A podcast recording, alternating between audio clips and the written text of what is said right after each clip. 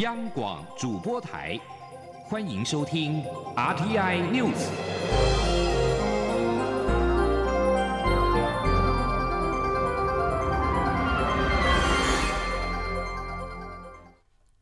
各位好，我是李自立，欢迎收听这一节央广主播台提供给您的 RTI News。备受民众关注的基本工资连续八年调涨。基本工资审议委员会今天召开拍板，明年每个月基本工资由新台币两万六千四百元调整到两万七千四百七十元，调幅约为百分之四点零五。时薪则由一百七十六元调整到一百八十三元，调升了七元。劳动部长许明春也透露涨幅的计算公式。这一次呢，除了经济成长率、消费者物价指数之外，也首次考量了十七项的民生物资的涨幅。记者杨文军的报道。基本工资审议委员会八日召开第三十八次会议，经劳资学政四方委员讨论，决定自一百一十三年一月一日起，每月基本工资由新台币两万六千四百元调整至两万七千四百七十元，调升一千零七十元，调幅约为百分之四点零五。每小时基本工资则比照每月基本工资调幅，由一百七十六元调整至一百八十三元，调。调升七元，全案将由劳动部呈报行政院核定。劳动部长许明春表示，在月薪部分，估计约有一百七十九万名劳工受惠；时薪则估计约有六十万名劳工受惠。至于是如何决定这次调幅，许明春说，劳资双方对经济成长率、经济成长果实共享有共识，但消费者物价指数要如何适度反映，则有不同意见。最后决定纳入民众有感的十七项民生。物资，因为一到八月十七项重要民生物资年增率高达百分之五点五一。许明春说：“那后来大家就是一个折中，就是说我们一般的 CPI 跟十七项重要民生物资的 CPI，哈，大概就是取呃，大概差不多在一般的 CPI 取三分之二，好，那十七项重要民生物资三分之一，好，所以这样加起来之后，加总之后。”那么大概折中之后就是四点零五这样的一个调幅。劳动部强调，在蔡总统的八年任期内，连同本次会议结论，基本工资月薪将有八次调整，由上任前的两万零八元提升到两万七千四百七十元，总调幅约百分之三十七点三。时薪调整九次，由一百二十元提升到一百八十三元，总调幅为百分之五十二点五。持续落实照顾基层劳工的承诺，并达成年年调升基本工资的目标。中央广播电台记者杨文君台北采访报道：基本工资确定调涨，工商协进会表示，调涨基本工资将会推升物价的上涨，降低调薪的效果，并且造成企业经营成本的升高。建议政府九月审慎研议是否调整电价，延长实施减征关键原物料税负措施，以免助长了通膨压力，造成企业跟劳工的冲击。台湾劳工阵线则表示，蔡英文总统任内基本工资八连涨，极具正面的意义，但是仍然呼吁紧速完成最低工资法的立法。基本工资确定调涨，朝野立委则是同声促立最低工资法。民进党立委范云肯定蔡政府的基本工资连八涨，但是也呼吁紧速的推动最低工资法。在野党各立法院党团都期盼行政院紧速将版本送到立法院，完成最低工资法的立法。记者林永清的报道。在野党立法院党团，包括国民党、民众党以及时代力量，连日公开呼吁行政院应该尽速将最低工资法版本送交立法院，将基本工资的审议标准明文法制化。时代力量党团总召邱显志表示，蔡总统已是任期最后一年，应该兑现立法承诺。他说：“那为了要让这些低薪的劳工能够维持住基本的生活水准，时代力量曾经两度提出了最低工资法的草案，但是呢，到现在为止，政府的版本哦院版还卡在行政院，迟迟未能够提出了。那在蔡总统任期的最后时刻，也请蔡总统。”兑现承诺，尽速提出最低工资法。国民党立委赖世宝也强调，多位国民党立委过去也都拟具最低工资法草案，规范基本工资审议调整参考指标、审议委员会组成以及审议程序等事项，以保障劳工权益。但至今仍然没有看到行政院的版本。民众党团总召邱成远也提醒，完全执政的民进党政府应该在总统蔡英文最后任期以及本届立法院最后一个会期提出草案，并且排审，不要对不起劳工。民进党立委范元则表示，他对蔡总统任内达成基本工资连巴掌、照顾弱势劳工表达肯定。本届立法院已经有十个最低工资法草案版本具备跨党派共识，更是社会期待。他呼吁行政院尽速将草案送入立院，真正实现薪资正义。央广记者林永清采访报道。元首外交圆满出击，蔡英文总统结束访问友邦施瓦蒂尼的行程，在今天下午返抵台湾。总统在抵达桃园机场之后表示，这次出访落实了同庆两国邦谊、促进永续合作的两大目标，同时也再次向国际展现台湾的韧性，越挫越勇。在这份勇敢是来自于好朋友的支持。记者欧阳梦平的报道。蔡英文总统结束四天访问非洲友邦史瓦蒂尼的邦谊同庆合作永续之旅，在四架幻象两千伴飞下，于今天下午一点多返抵国门。总统在下机后发表谈话，表示经过这四天的行程，访团在史瓦蒂尼落实了同庆两国邦谊、促进永续合作两大出访目标。不但在当地见证台湾与史瓦蒂尼的情谊是建立在互惠合作，更是立基于相互扶持。不论在医疗、农业、青年教育，或是职业训练、妇女培力等项目，两国都有丰富的合作成果。总统也指出，这次随团出访的高雄市长陈其迈也代表高雄市与史瓦蒂尼的首都姆巴巴内市完成签署地盟的协定。未来双方不仅会推动青年交流，也会针对双语教育和师资进行更多合作。总统并强调，透过这次出访，也再次向国际展现台湾的韧性。他说。透过这次的出访，我们再次向世界展现，即使台湾面临艰难的国际处境，但是我们依然选择脚踏实地的跟各国交朋友，用真诚和坚定做外交。台湾的挑战很多，但我们越越越挫越勇，反而是让我们更有韧性，也越来越勇敢。而这份勇敢，是因为有来自好朋友的支持。总统再次感谢史瓦蒂尼长期支持台湾的国际参与，为台湾发声，并再次强调台湾有能力也愿意为世界做出更多贡献。总统表示，台湾未来会更团结、更勇敢，在全球关注的议题上扮演更积极的角色，与所有国际伙伴共同促进区域及全球的繁荣发展。中央广播电台记者欧阳梦平在台北采访报道。财政部今天公布台湾最新的进出口统计，由于 AI 商机持续带来活水，资通跟视听产品受益于显示卡、伺服器等需求的活络，年增百分之四十三点一。不仅是唯一正成长的货品，更是连续两个月出口大跃进。不过，智慧型手机等主流消费性产品则是暗淡，特别是来自于中国和香港的拉货疲弱，电子零组件减幅持续。财政部预估，恐怕会和二零一五年和二零一六年下滑的情况并列为最长的负成长记录。记者陈林信宏的报道。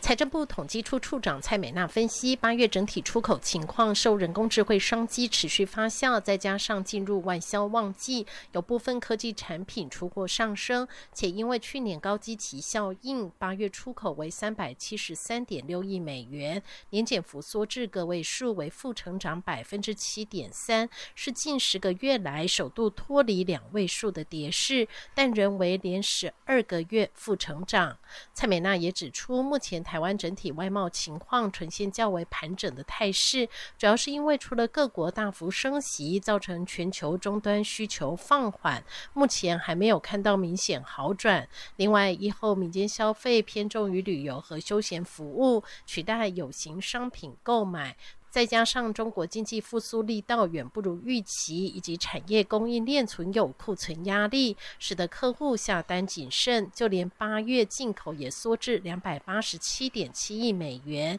年减幅度为百分之二十二点九，是连续六个月进口减幅都超过两成。蔡美娜说：“那当然，最主要的因素固然有国际间农工原料价格跌多涨少。”其实最主要的还是因为景气看淡，所以国内厂商的备备料意愿就会受到影响。另外一方面，这个半导体设备的购置，因为投资的高峰期已经过了，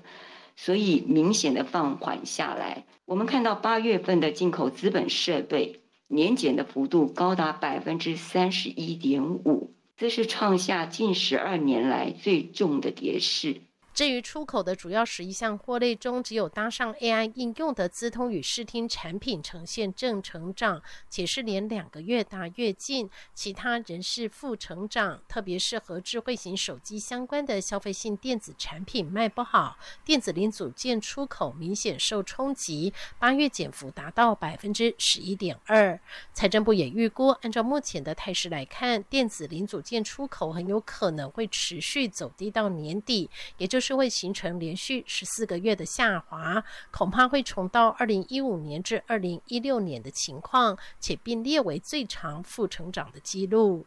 中央广播电台记者陈琳信鸿报道。国际消息：北韩中央通信社报道，北韩今天宣布，他们已经打造出一艘战术核子攻击潜舰，作为其强化海军实力的部分努力。根据报道，北韩领导人金正恩。五号主持的一场揭幕仪式，表示新型潜舰是推进未来海军核武化的一部分。根据北韩中央通信社的报道指出，潜舰启用预示了北韩海军实力提升的新业。对此，韩联社则报道，南韩合同参谋本部指出，军方针对于北韩公开的潜舰外形分析，这艘新型潜舰的搭载飞弹增加了舰桥等部分的面积。但是看起来并不像能够正常运作的模样。南韩统一部今天则对于北韩发表新型潜舰的消息表示了遗憾，并且指出北韩在民生凋敝的状况下，仍然执着于开发武器虚值有限的资源，希望平壤当局能够早日认清北韩的武器开发和威胁只会让韩美联合防卫状态更加稳固，这些军事资产在韩美日的压倒性防卫能力之下。毫无意义，只会让北韩更加危险。欧洲联盟理事会主席米歇尔今天表示，很难预测九号、十号聚集在新德里参与峰会的二十国集团 G20 的领袖能否就一项宣言达成共识。分析家表示，当世界强权会面之际，围绕在乌克兰战争更深层、更根深蒂固的分歧。可能会破坏像是粮食安全、债务困境以及全球合作应对气候变迁等议题的进展。这场峰会的主席国印度希望峰会的最后公报也能够顾及到俄罗斯跟中国的观点，已经阻止西方国家纳入强烈谴责俄罗斯对乌克兰的入侵。印度今年担任 G20 的主席国，俄罗斯总统普京跟中国国家主席习近平都不会出席这次的峰会。美国财政部长耶伦今天则表示，美国愿意跟印度合作，协助在这个周末的新德里二十国集团的峰会上能够制定一份公报，但这将是一个挑战。耶伦还表示，他将努力争取支持，来增加国际货币基金跟世界银行的贷款资源，协助成员国应对多重的全球挑战，包括国际货币基金新的配合资源。法新社报道，美国一间政府监督团体六号提出了一项诉讼，寻求禁止美国前总统川普成为二零二四总统大选的候选人，理由是他违反就任时的宣誓，涉入了一项暴动。根据美国宪法第十四修正案的第三款，任何人在曾经宣誓要支持并捍卫宪法之后，若涉及暴动或叛乱，将不得担任公职。这项诉讼指出。川普试图推翻二零二零年总统大选的结果。这里是中央广播电台台湾之音。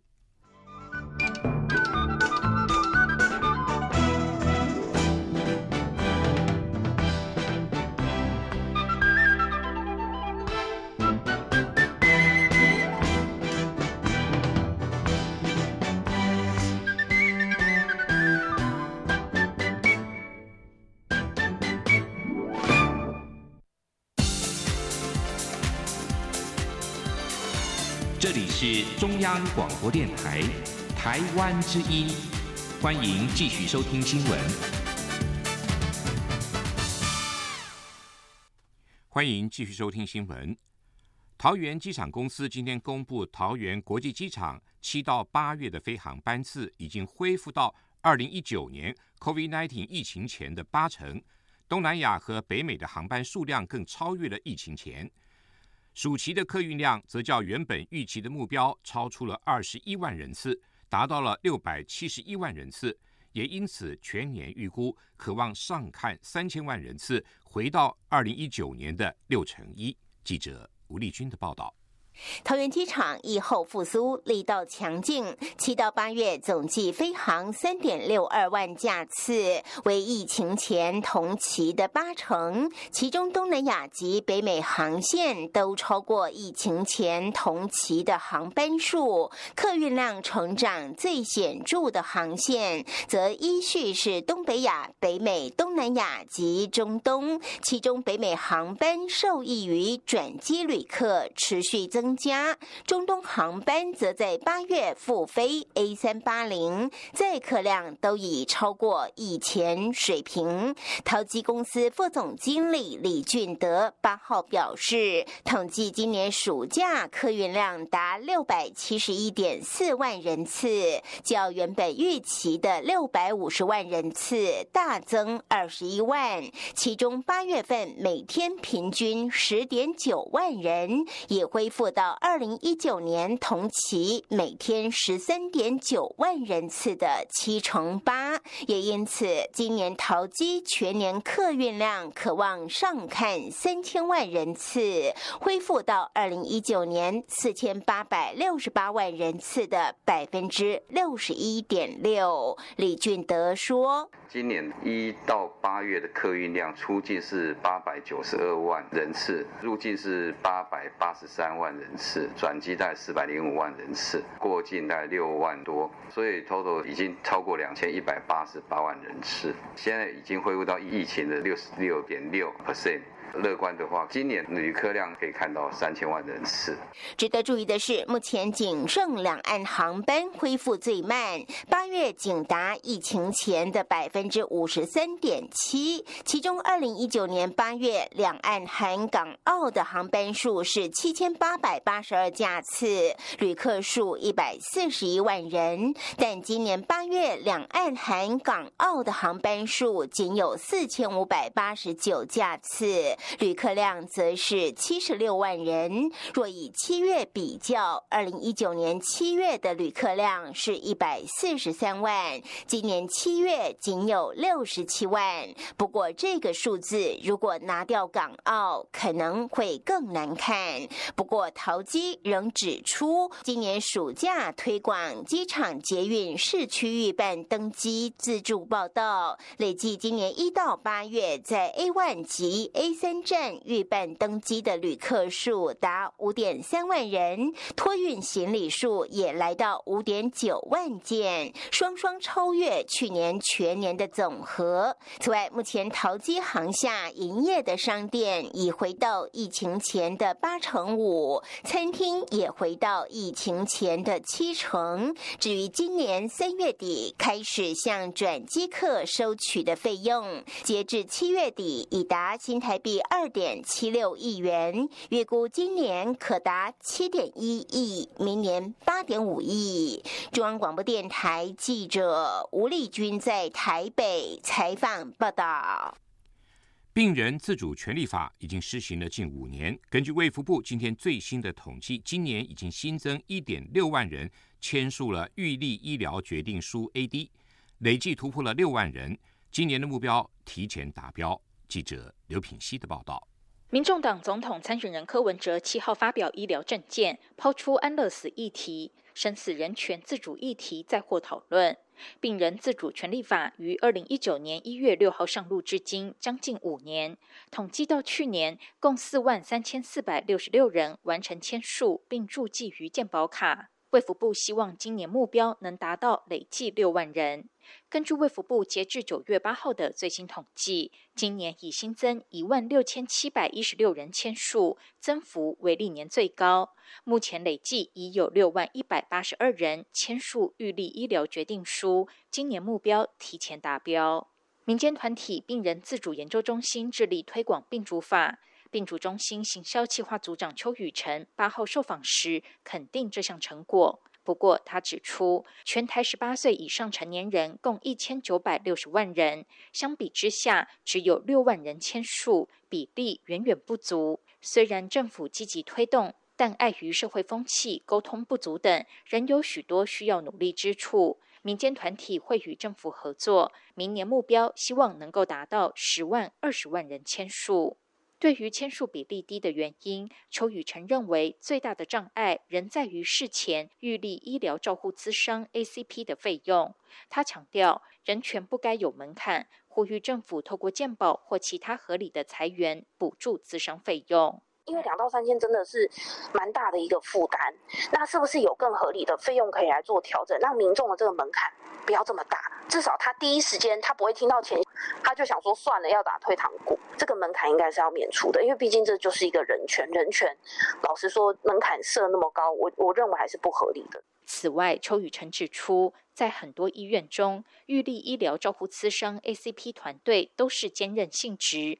由于医院人力资源不足，ACP 资商门诊有限，导致民众常常需要等待很久的时间才能进行资商。他希望政府能挹注更多资源，协助医院开出更多量能，服务更多民众，维持预立医疗照护资商的品质。央广记者刘品熙在台北的采访报道。针对进口鸡蛋引发的争议，行政院副院长郑文灿今天在雅虎 TV《岂有此理》的节目专访中表示，此事讲到目前为止都还没有发现农业部或食药署哪一件进口鸡蛋的事是违法的。而进口蛋商超思公司，大家可以去看它整个过程，这可以摊在阳光下，看看它哪里有不合法。郑文灿认为，在野党是为批评而批评，还将此事污名化为勾结图利。可是政府这一次进口大量鸡蛋，不仅成功的解决蛋荒，也平抑了市场的价格。进口蛋商超思公司进口巴西蛋争议越演越烈。食药署副署长林金富今天也主动对外说明鸡蛋边境输入查验的情况。他指出，今年一月到八月底，食药署共受理了七十五批巴西蛋的输入查验，都采百分之百的逐批抽验，其中验出了一批不合格，验出了动物用药的残留。不合格的蛋已经在边境退运销毁，没有流入国际市场。记者刘品希的报道。农业部专案进口鸡蛋，进口蛋商超思公司受中央畜产会委托进口巴西鸡蛋，近日屡遭质疑。食药署副署长林金富八号中午主动出示鸡蛋输入查验情形资料，他指出，今年一月一号到八月三十一号为止，食药署受理巴西鸡蛋输入查验总计七十五批。共五千四百五十五公吨，采百分之百逐批抽验，其中一批检验不合格，检出动物用药氟甲黄氯霉素、氟甲黄氯霉素胺，已在边境退运销毁，没有流入国内市场。我们先前已经有会诊过的哈，统计到目前啊，今年有输入这个鸡蛋的国家总共有九个哈，九个国家。那再重申，巴西啊有输入。我们受理查验的七十五批，只有一批不合格。那这一批不合格的鸡蛋，在边境多做了退运或销毁的动作，没有流入市面。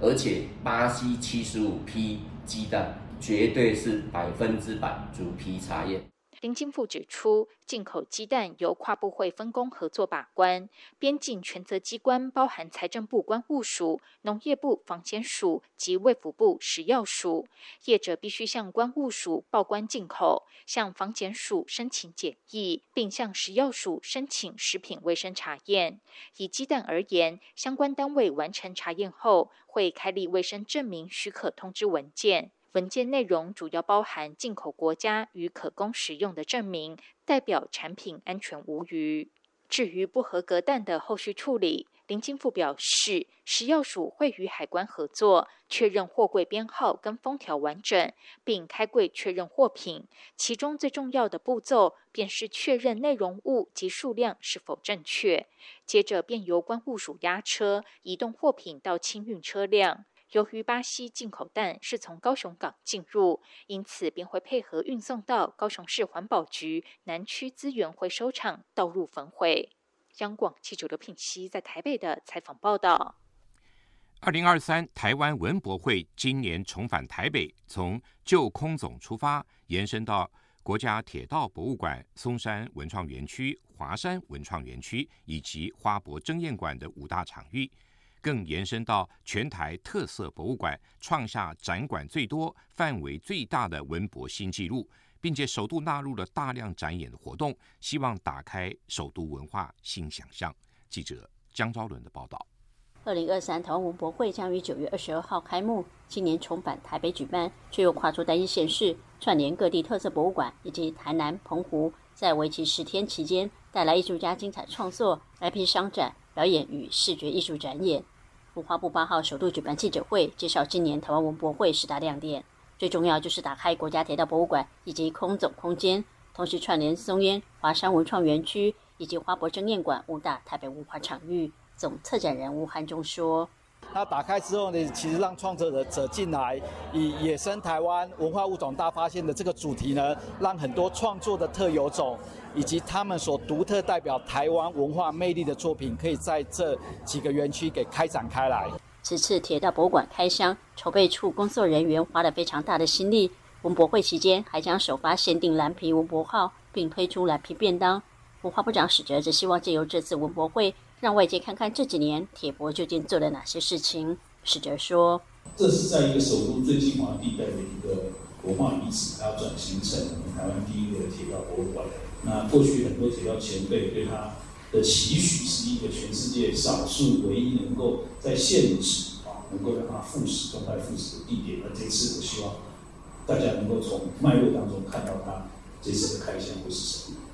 主展场空总只是透过佛卡萨双马戏棚首次现身台北，在十天内呈现上百场各样跨域或实验演出。另外，更首次以空总施工中空地音架作为文化科技光影投影舞台，势必成为话题。史哲说。我们既然要把它当做一个文化设施单位的话，那它在空间上是不是应该解放？我想，这个奇幻的马戏棚可以扮演一个角色。除此之外，这一次空总大楼、战型大楼，它的音架搭设起来，宣示了它真的进入整修的核心区。所以，透过音架，它跟文化科技的结合，我觉得这也是我们文化当代史场域本来就在进行的任务。使者表示，今年的台湾文博会跨域面向很大。谢谢所有参与团队的辛苦，期待冲高台湾文化的能见度之外，也让台湾文博会在 IP 授权的 B to B 交易在以后冲一波高点。央广记者张超伦台北仓报道。尽管香港已经停止下好雨了，但是各种交通工具陆续恢复正常，但港府仍然维持极端天气情况的警告，并要求所有公司不要强逼员工上班。保安局长邓炳强表示。新界局地淹水跟深圳的泄洪无关。香港昨天晚上出现了百年一遇的水灾，多个地方淹水，大部分的交通工具被逼停运。香港政府在今天下午召开记者会说明灾情。港务司司长陈国基在记者会上表示，除了天文台已经发出最严重的黑色暴雨警告之外，当局早上也首次发出了极端天气情况的警示。并将会维持警示到今天晚的午夜。他还表示，在极端情况的警示下，各方面都应该按照八号台风讯号处理相关事宜。而当局希望所有公司除了必要人员之外，不要强逼员工上班。全球的气候异常造成的灾难事件频传。根据今天一份最新公布的报告分析显示。人为气候变迁大幅推升今年夏季影响北半球数十亿人口的创纪录高温。非营利组织气候中央的最新报告发现，在今年六月到八月间，炙烤亚洲、非洲、欧洲跟北美洲的热浪，远远更有可能是工业化时代开始以来就排放到大气中温室气体所造成的。有超过三十八亿的人，在全球近半数的人口接连三十天以上，都暴露在因为气候变迁而加剧的极端高温之中。以上新闻由李自力编辑播报，谢谢收听。